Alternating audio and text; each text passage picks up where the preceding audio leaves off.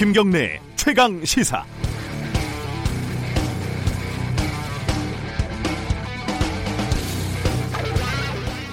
김현미 현 국토교통부 장관이 2년 전인 2017년 파리 부동산 정책을 발표한 뒤에요. 청와대 페이스북 동영상에 출연해서 이렇게 얘기를 했습니다. 이번 부동산 대책의 특징은 집 많이 가진 사람은 불편하게 된다는 것이다. 꼭 필요해서 사는 것이 아니면 파는 게 좋겠다. 최정호 국토장관, 국토부 장관 후보자는 정확히 이 시점에 잠실과 분당에 아파트 두 채가 있었고 세종시에 펜트하우스 분양권이 하나 있었습니다. 국토부 장관이 다주택자에게 집을 팔라고 했지만 최 후보자는 당연히 정리하지 않았습니다. 남의 이야기였으니까요.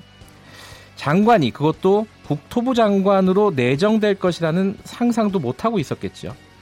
집값 상승은 이분에게는 이익이 점점 커지는 즐거운 일이었을 뿐이었습니다. 그러다 이른바 출중한 능력을 인정받아 국토부 장관이 되려고 합니다. 이게 국민들에게 어떤 시그널이 될지는 뻔합니다. 아, 주택 정책을 설계하는 사람은 실제로는 집값 안정에 관심이 없구나. 신용만 내다 말겠구나. 인사청문회에서 최정호 후보자를 몰아붙이는 야당 의원들도 상당수 다주택자임을 생각을 하면은 억울할 수도 있겠죠. 억울해도 명확한 신호를 줘야 하지 않겠습니까? 부동산 투기를 한 사람은 부동산 정책을 담당하지 못한다. 아주 간단한 문제입니다. 3월 27일 수요일 김경래 최강 시사 시작합니다. 주요 뉴스 브리핑부터 가겠습니다. 고발 뉴스 민동기 기자 나와 있습니다. 안녕하세요. 안녕하십니까. 일본이 또 이 뭐라고 약간 방송에 부적절한 단어가 나올 뻔했어요. 독도 관련된 얘기가 있어요? 네. 내년부터 쓰는 초등학교 도덕 사회 교과서에 일본 고유의 영토인 독도를 한국이 불법 점거하고 있고 이를 해결하려고 일본 정부가 항의하고 있다. 이런 내용이 실립니다. 네. 또 창시 개명과 징병 등의 책임 주체를 모호하게 기술을 했고요. 역사 관련 기술도 크게 후퇴를 했습니다. 일본 초등학교 교과서의 독도 관련 기술은 꾸준히 악화돼 왔는데요. 2010년 검정 때는 한 종의 교과서에만 한국이 불법으로 점거하고 있다 이런 표현이 있었는데 네. 2014년 검정에서는 모든 교과서로 확대가 됐습니다. 한국 외교부가 대변인 성명을 통해 강력히 규탄을 했는데요. 네. 이태호 외교부 2차관이 어제 오후에 주한 일본 대사를 불러서 강력히 항의를 했습니다. 한일 관계 진짜 큰일입니다. 그렇습니다. KT 채용 비리가 점점점 확산되고 있습니다. 2012년 이석채 KT 회장의 비서실이 이른바 관심 채용자들 이름을 인사부에 직접 전달을 했고요. 이 속에 아. 김성태 자유한국당 의원의 딸이 포함됐다. 이런 내용을 KBS가 보도를 했습니다. 그러니까 회장 비서실에서 보냈다는 거죠, 명단을. 예. 네. 검찰은 당시 부정 채용을 이석채 전 KT 회장과 이전 회장의 최측근으로 분류가 됐던 서유열 전 KT 사장이 지시한 것으로 음. 판단을 하고 있는데요. 네. 이석채 전 회장 비서실이나 서유열 사장이 관심 있는 채용자 명단을 구두로 인사부서에 전달을 하면 실무자들은 이 명단을 엑셀 파일로 정리를 해서 채용 과정에 활용을 했다는 겁니다. 네. 심지어 이 엑셀 파일에는 메모 형태로 청탁한 사람의 이름까지 볼 수 있었다고 하는데요. 네. 검찰은 우선 서유열 전 사장에 대해서 사전 구속영장을 청구를 했고요. 예. 조만간 이석채 전 KT 회장을 소환 조사할 방침입니다.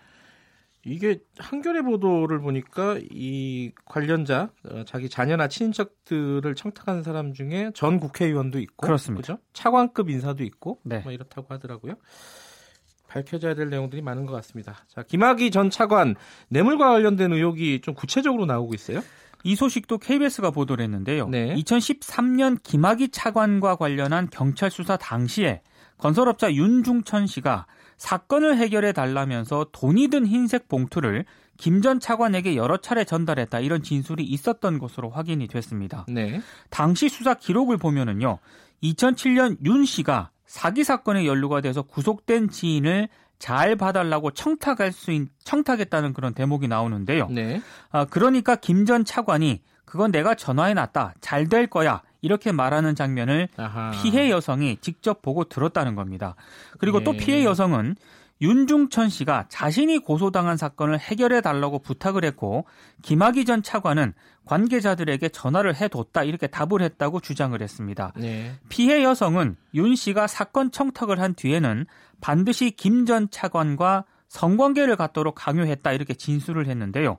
하지만 경찰은 이런 진술을 받아내고도 김 전 차관의 뇌물 혐의는 아, 묻었다고 합니다. 좀 끔찍한데요, 이거는. 그렇습니다. 예. 당시 수사팀 관계자는 김학이라는 이름만 들어가도 검찰이 관련자들의 영장을 반려했다고 주장을 했는데요. 네. 하지만 김 전 차관 쪽에서는 뇌물수수 의혹은 사실이 아니다 이런 입장을 내놓았습니다. 그러니까 이번에 진상조사단에서 뇌물 수사부터 얘기를 한 게 요 진술 때문이었군요. 그렇습니다.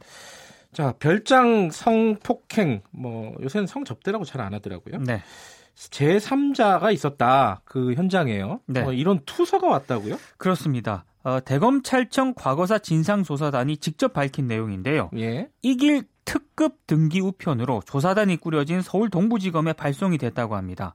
아, 발송인 이름은 춘천지방경찰청 박정희로 기재가 돼 있었는데 네. 발송인은 투서에서 가명으로 보냄을 이 양해해 주기 바란다고 밝혔고요. 예. 자신을 김학의 전 차관이 춘천지검장으로 있던 시절 해당 검찰청에 근무하던 검사라고 소개를 했습니다. 음. 김전 차관을 그렇게 험지에 빠지게 한 사람이 당시 사법연수원 17기 A씨라고 주장을 했는데 네. 투서에서 A씨가 김갑배 전 과거사 위원장과 연수원 동기이며 절친이고 네. 현재 변호사다 이렇게 주장을 했습니다. 네. 발송인은 문제의 그 강원도 원주 별장에서 벌어진 술자리에 김학의 전 차관은 물론이고 이 A 씨도 동석을 했다고 주장을 했는데요. 아하. 하지만 A 씨가 왜 조사에서 누락이 됐는지 혹시 김갑배 전 위원장과 절친이어서 그런지 매우 의심스럽다라고 주장을 했습니다. 네. 이에 대해서 김 전 위원장은 의혹이 제기된 A 씨를 전혀 모른다는 그런 입장인데요. 네. 김갑배 전 위원장은 지난해 12월 사의를 표명하고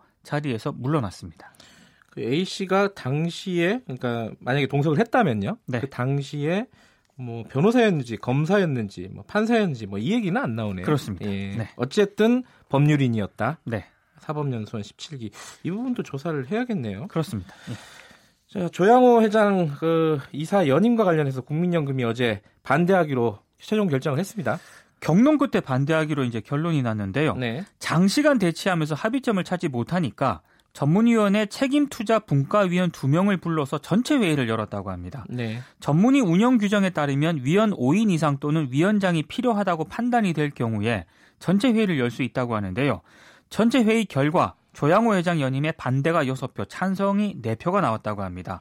오늘 주총에서 조양호 회장의 대표이사 선임 가능성이 현재로서는 불투명해진 그런 상황인데요. 네. 하지만 국민연금이 연임을 반대하더라도 이게 주총에서 관철될지는 미지수입니다. 이게 네. 왜냐하면 대한항공이 정관에 사내이사 선임은 주총 참석 주주 3분의 2 이상 동의를 받아야 한다고 규정을 하고 있는데요.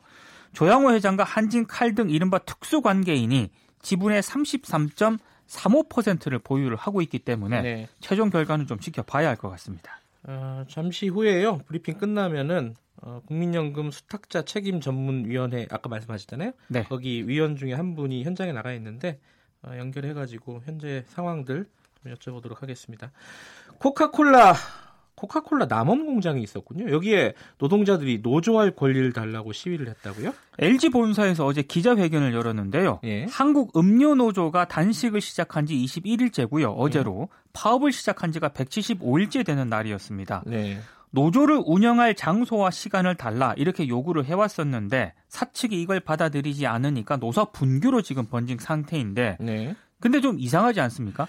한국 음료 노동자들이 왜 LG그룹 본사에서 시위를 하느냐. 그러니까 그 한국음료라는 데가 코카콜라 만드는 데다는 거죠. 그렇습니다. 근데 LG그룹 앞에서 시위를 했다. 네.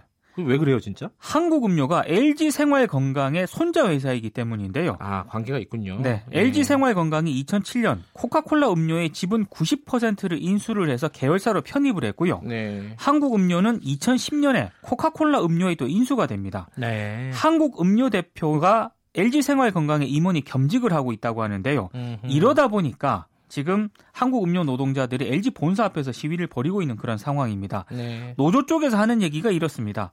한국 음료 공장장은 코카콜라의 책임 떠넘기기를 하고 있지만 코카콜라도 LG 생활 건강에 소속이 돼 있기 때문에 생활 건강에서 최종 결정을 내린다고 밝혔는데요. 네.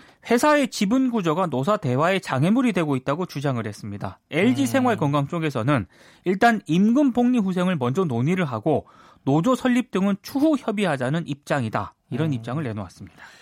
이게 잘 모를 거예요. LG하고 코카콜라하고 연관 관계가 있다는 거는. 그렇습니다. 네. 자, 경총이 압수수색을 당했네요. 이건 무슨 일이에요? 한국 경총에 대해서 강제 수사에 착수를 했는데요. 네. 어, 서울 마포구 경총회관과 그 김영배 전 경총 상임 부회장 자택에 수사관을 보내서 관련 자료를 압수를 했습니다. 네. 업무 추진비 횡령 의혹 등이 제기가 됐는데 김 전 부회장이 업무 추진비로 상품권을 챙기고요. 예. 내규로 정해진 학자금 한도를 초과해서 자녀에게 지급한 혐의를 받고 있습니다. 개인 비리에 가깝군요. 그렇습니다. 예. 경찰이 김 전 부회장이 사적으로 사용한 공금 규모가 수억에 달할 어, 것으로 그래요. 의심을 하고 있습니다. 오늘 여기까지 듣겠습니다. 고맙습니다. 고맙습니다. 주요 뉴스 브리핑 고발뉴스 민동기 기자였고요. KBS 일라디오 김경래 최강 시사 듣고 계신 지금 시각은 7시 36분입니다.